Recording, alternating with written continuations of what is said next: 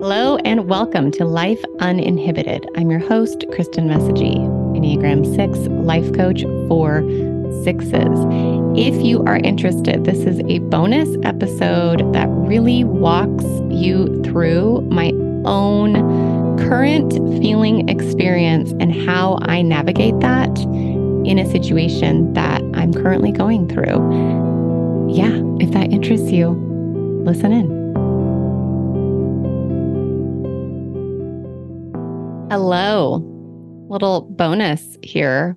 I was talking to a client earlier this week and we were talking about the podcast and I was saying how I always want to do like a podcast after the podcast because of course when I finish whatever I've put together my brain does a whole bunch of self-scaring around you can imagine all the things. Oh, you didn't say that well enough. That idea didn't make any sense. Why would you say that? You left these things open. You might upset someone with that, you know, on and on and on. Normally, I just manage my emotions and get on with my life. But in this week, I really felt like I had left an opportunity to really show what this feelings work can really look like. And I have a situation in my life right now where I am managing a lot of emotion and in terms of my relationship. So I thought I would just really walk through what this looks like for me in real time. And I thought that might be helpful. So one of the things that you'll hear, I mean, I, I even wrote this down. It's somewhat of a tedious process, particularly in the beginning, if a lot of this stuff is new. Obviously, I've been doing the work that I do and the work that I teach and coach for a long time. So it's not new. And the benefit I get from that is the ability to slow myself down when we're talking about reactive and automatic patterns, the whole thing happens so quickly. And when we're doing work, usually we are looking backwards, right? We're sort of examining something that has happened to be able to pull apart these patterns. And there does come a point where you're doing it in real time. And it really is somewhat like slowing down time because there's enough internal uh, scaffolding that that can be done without just sort of plummeting into the other pole, right? Of being above or below, which I've talked about a ton. So here's the situation. And the other thing I want to say is it's so true that some situations uh, make being emotionally regulated much easier.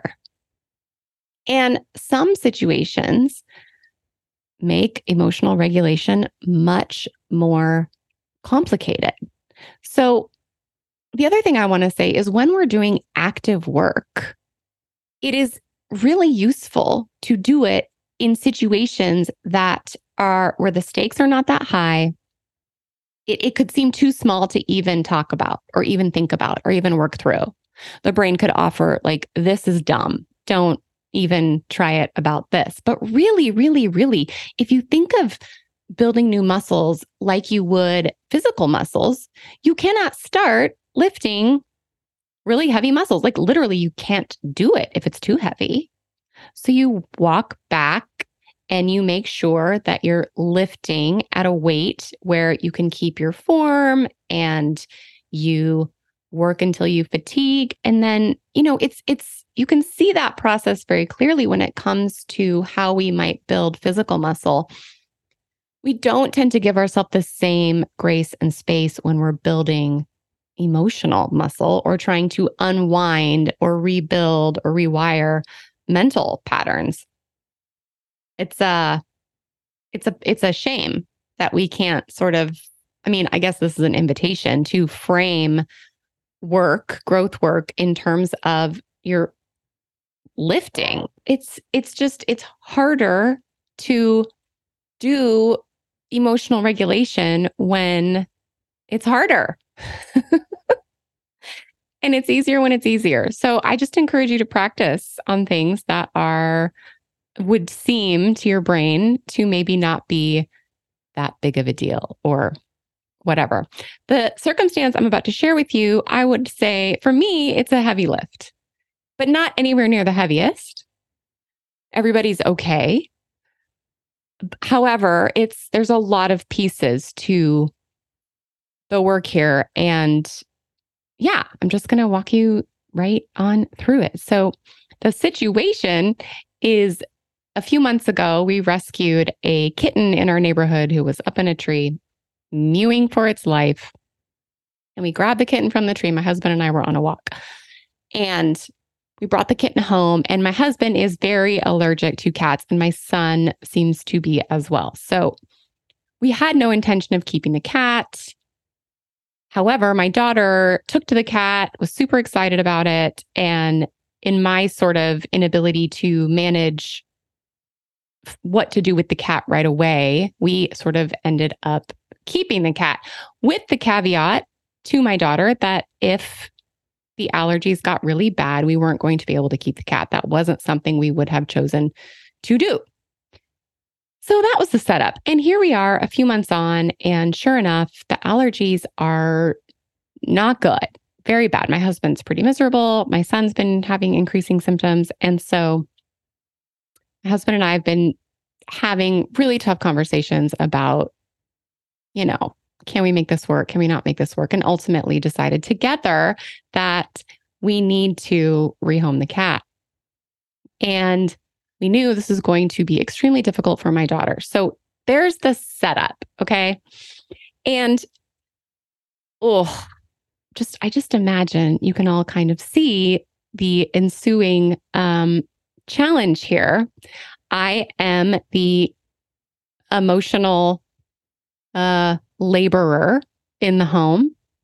And that is something my husband and I talk about. And he does what he can in that area. But the fact of the matter is, I'm great at it. And I, as many sixes tend to be, I'm the emotional glue of my home. And I am the one who has the sort of, you know, deeply connected relationships with my kids in a very different way than my husband does. So that means the emotional fallout of this decision is going to land on me.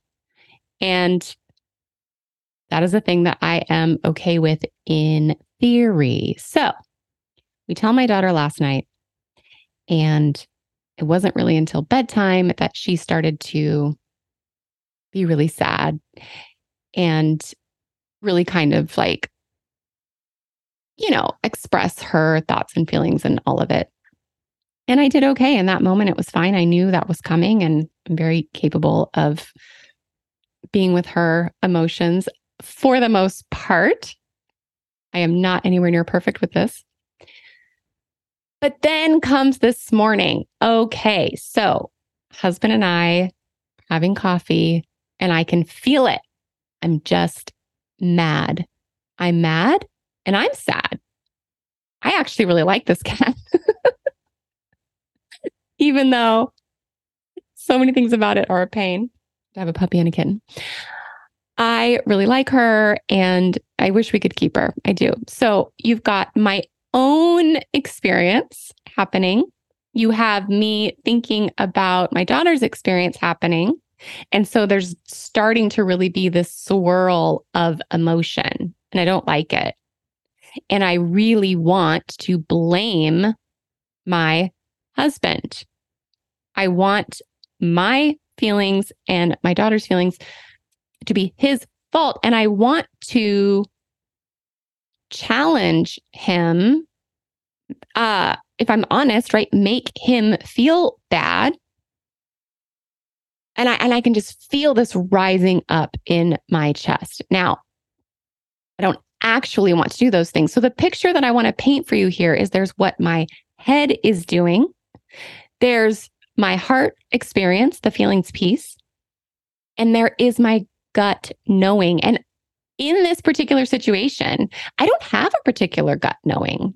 I don't actually think there is a right or wrong decision here. And so my gut isn't really talking to me too much about the, the kitten situation. What I do have access to are my values. So, in lieu of a clear gut knowing, I have my values, particularly around connection with my family members, emotional support of myself and the people in my circle, and the belief that we can move through hard things and there's actually benefit to moving through hard things in life. So those are the values that I'm really oriented to and anchored to in lieu of just a really strong sense of you know what we should do here. So the the values are sort of encapsulating my experience. And but what my head is doing is a whole bunch of different things. My head is telling me that he should work harder. He should not be so worried about his experience. He should, you know, be oriented to my daughter's experience. He shouldn't make her feel bad. He, you know, you can imagine all the things. And so there's also my head is checking in with the committee. Okay. What are people, what would people think? Well, this person is going to think, you know, what are people going to think about him ultimately? Is what my brain is offering. Like, it's a problem if people think bad things about your husband, uh, et cetera, et cetera, et cetera. So that is like a faux, that is a fake protection by the way. This is something I really want to call out. We do a lot of things in our system um, to not let people just have their own experience. We don't want people to have their own thoughts about our people. Like there's a whole bunch there. One of the great things about coaching is we actually can slow everything down enough. I mean, this is one of my gifts as a coach is as I'm listening and asking questions and we're doing different things, we really can pull all of this out so that we can look at it clearly instead of it all just being subconscious and swirly and all of the things. So you can see my head has access to all of the various opinions, all of the doubt and question and concerns. And oh, of course, the worst case scenario of like, this is going to ruin uh, my husband and my daughter's relationship forever. That's that would be my like worst case scenario here, right? She's going to they're they're never gonna um be okay. Which you could argue is actually between them. But my brain's, you know, not offering me that up readily. So that's what's going on in my head. And then in my body, there is this anger and this um protectiveness, and then sadness, and even grief I can feel, which then my brain has thoughts about. You shouldn't be grieving this. It's just a cat. Like, what? What? So my brain's very judgmental of my experience, and my brain wants to keep pulling my attention back. My brain is trying to pull me out of my body because there's a lot going on in here up to itself where it wants to just keep feeding me narrative and story and narrative and story and other people's uh you know potential thoughts opinions whatever. So i keep taking my attention from the swirl back down into my body and it's all happening in my chest. Like i said i don't have a lot of gut about this particular situation. It's all swirling in my chest. And there's a lot of sensation. There's a lot of like hard, pokey, hot things happening. There's a lot of twisting and um it's not comfortable. It's actually okay right now as I'm doing this because this was all this morning that I did all this work and was like this would be a good one to share. So again, my head, I feel it. I feel my head wanting to pull attention, pull me back up.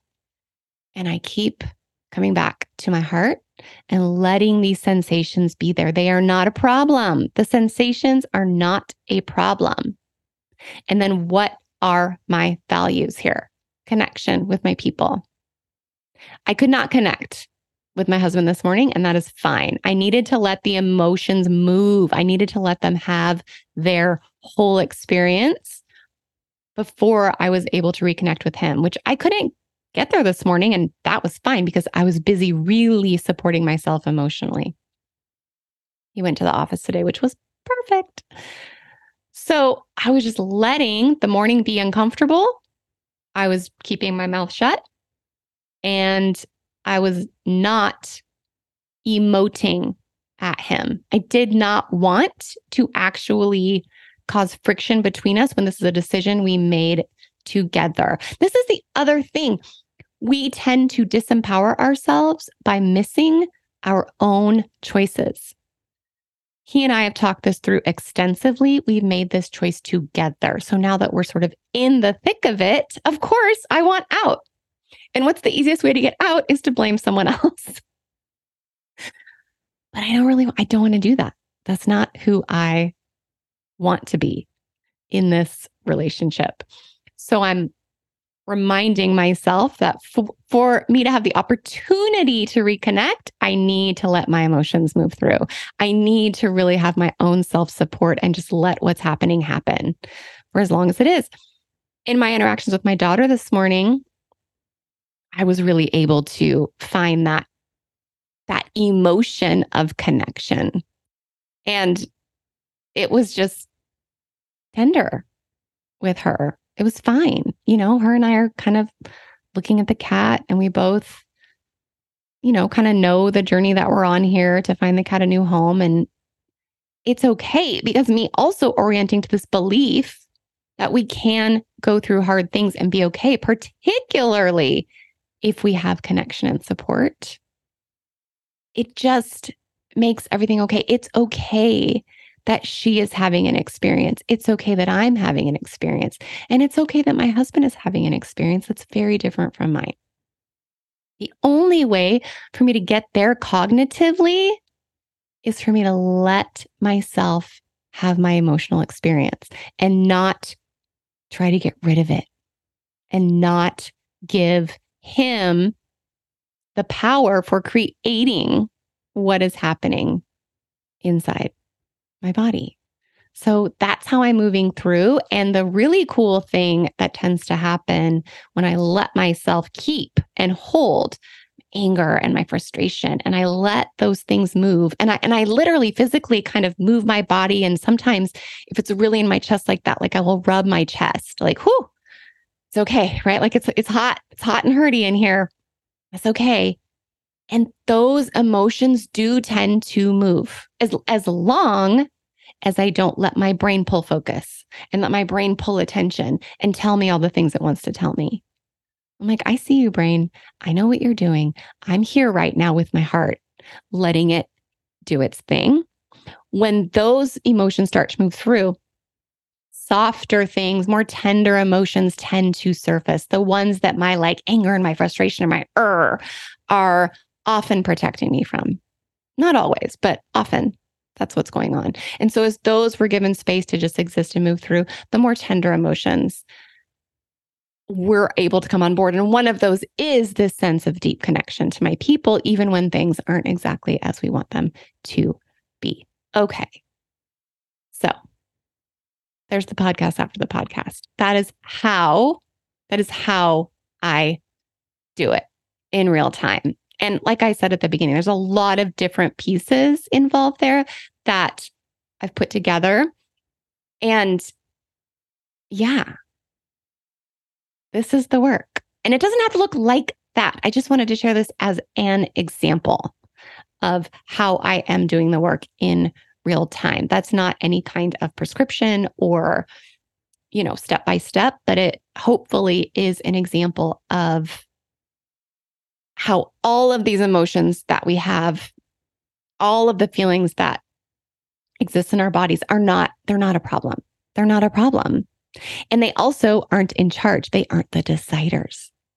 of how I show up in my life, but they get permission to exist. They get space, all of the things. Okay. Hope that was helpful. That's it. I hope it was helpful. Okay, bye.